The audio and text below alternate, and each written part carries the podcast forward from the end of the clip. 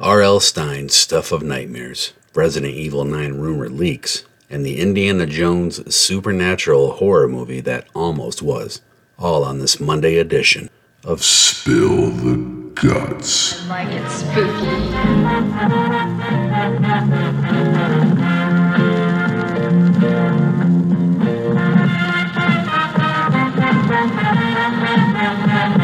Hello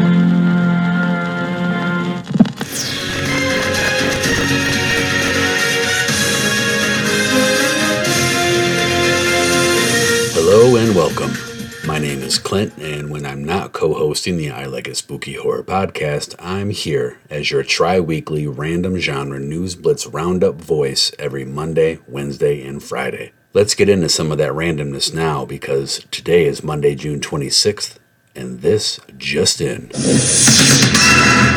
R.L. Stine is back with more nightmares for Boom Studios. Last September, Boom released Stine's four issue limited comic series, Stuff of Nightmares The Monster Makers, presenting a twist on the classic tale of a mad scientist. Stuff of Nightmares Red Murder is hitting comic shops this September, and this time Stine is taking us to a horror convention. The official synopsis reads Comic creator Alex Ozaka has been out of the spotlight for decades, and he'll wish he'd remained in obscurity soon enough. A real axe murderer, cosplaying as a titular hatchet wielding killer in his early 2000s smash hit series Red Murder, starts chopping down equally real victims at a horror convention. Artist Adam Gorham from the Blue Flame joined Stine for this new self contained story. Stine, of course, rose to spooky fame with his best selling Goosebumps children's books, but we also know and love him for his Fear Street series, which was revived by Netflix for a Chainsaw Award winning trilogy. Stine recently dove into the world of graphic horror for adults, which was a dream come true for the author. Stuff of Nightmares Red Murder issue number one features a main cover by Francesco Francavilla from Night of the Ghoul, with variants by Adam Gorham of the Blue Flame,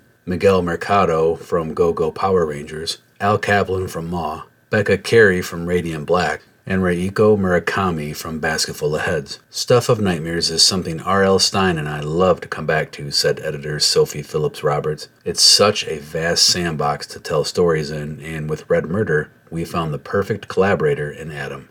Stuff of Nightmares Red Murder issue number 1 will be available in comic shops September 27th of this year. It is available for pre-order at your local comic shop, and digital copies can be purchased from content providers including Comixology, iBooks, Google Play, and Kindle. Resident Evil. Comicbook.com reports that a new rumor about Resident Evil 9 is circulating, but is it true? The rumor comes the way of a Twitter user by the name of Chris Marks, who has been attracting some attention for some posts that seemingly relayed certain information before it was officially revealed. And this is true, however, a lot of this leaked information can also be chalked up to reasonable speculation. In other words, many of the bets made so far have been very safe ones. This is all to say, take everything here with a grain of salt. According to the Twitter user, the next mainline installment is set to release sometime in the back half of 2024, will be revealed this year, will star Chris Redfield, and will bring back a variety of the classic Resident Evil characters. Resident Evil 9 will primarily revolve around the character of Chris Redfield, with the potential inclusion of other classic characters in the narrative. However, it is my belief that the story arc involving Ethan Winters has concluded, or at least temporarily reached its conclusion, reads the new rumor. The rumor continues classic characters such as Claire, Jill, Leon, and Chris, the protagonist, will return in the upcoming Resident Evil game. Players will also have the chance to play as other characters in certain missions. Although the game is expected to focus less on horror and more on action, it will still be a horror game. The camera mode is yet to be confirmed, but there is still a possibility that players may have the option to choose between third person and first person perspectives. I expect it to release later in 2024, and Capcom should start talking later this year. Again, a good portion of this, if not all of it, is fairly predictable. If you were going to take a shot in the dark and make a few bets about Resident Evil 9, these are the bets you'd make. In fact, if you played Resident Evil Village, spoilers ahead, then you will know that it's hinted Chris Redfield will be the next protagonist. Alright, if you have listened to Spill the Guts before, then you know that the algorithm dictates that it is time to pause for station identification and hear from our podcast network, the PFPN.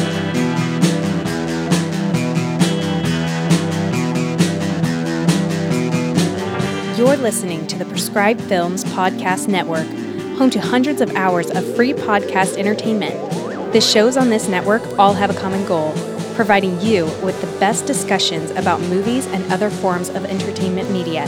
The PFPN hopes to fill your earholes with audio joy. Visit our website with links to all the other amazing shows at www.thepfpn.com. Thanks for listening.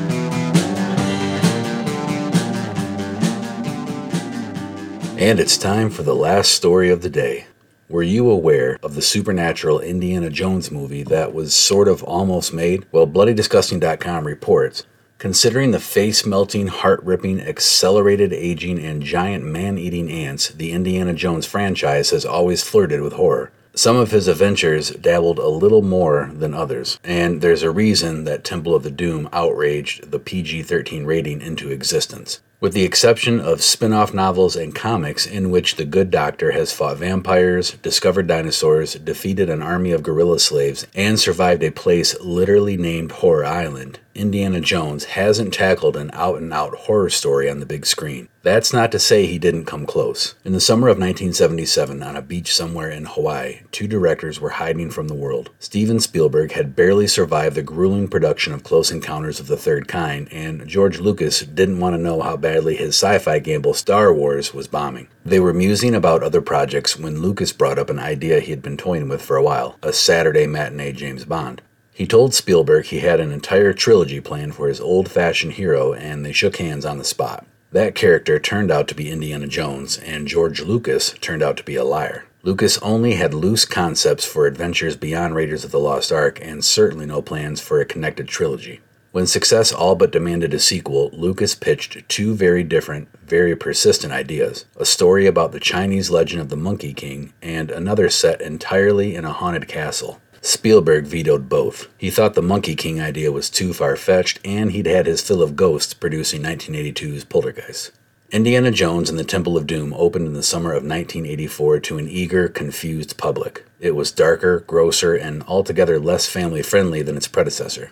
It had its fans, and more over time, but plenty of critics and baffled parents considered it an ugly insult to taste. Many compared it unfavorably to another 1984 adventure movie, Romancing the Stone.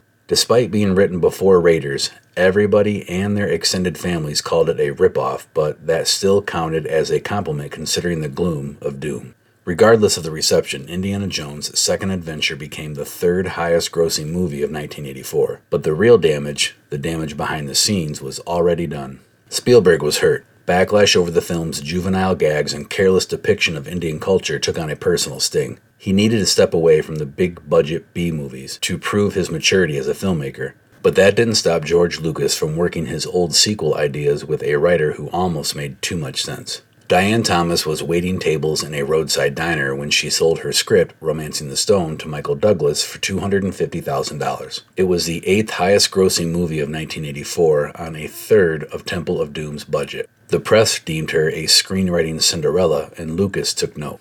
Thomas's script followed Indiana Jones on a universal horror-style adventure into a sprawling haunted castle as per Lucas's long simmering concept. Unfortunately, she only finished the first draft before her untimely death in 1985. Not long after, Spielberg passed with the Poltergeist defense for a second time, but George Lucas wouldn't abandon his Indiana Van Helsing idea that easily, so he found another writer from a familiar neighborhood. Chris Columbus, fresh off of Gremlins, the fourth highest grossing movie of 1984, took Lucas's other direction and turned out several drafts for Indiana Jones and the Monkey King. At least one of these drafts, with the alternate title Indiana Jones and the Garden of Life, has since found its way online and provides a startling reminder of how many franchise rules were only cemented by Last Crusade. Columbus's Monkey King includes, among other assorted strangeness, adorable pygmy sidekicks, steampunk Nazis with machine gun arms, and a scene where Indiana Jones outruns a three story tall, 100 foot long tank on the back of a rhino. The oddest part, however, might be the opening gambit, which manages to squeeze Lucas's entire haunted castle concept into about 10 pages. The year is 1937. Indiana Jones is on vacation in Scotland and struggling to catch trout when torch wielding villagers interrupt him. They're crippled with fear over the latest in a series of grisly murders.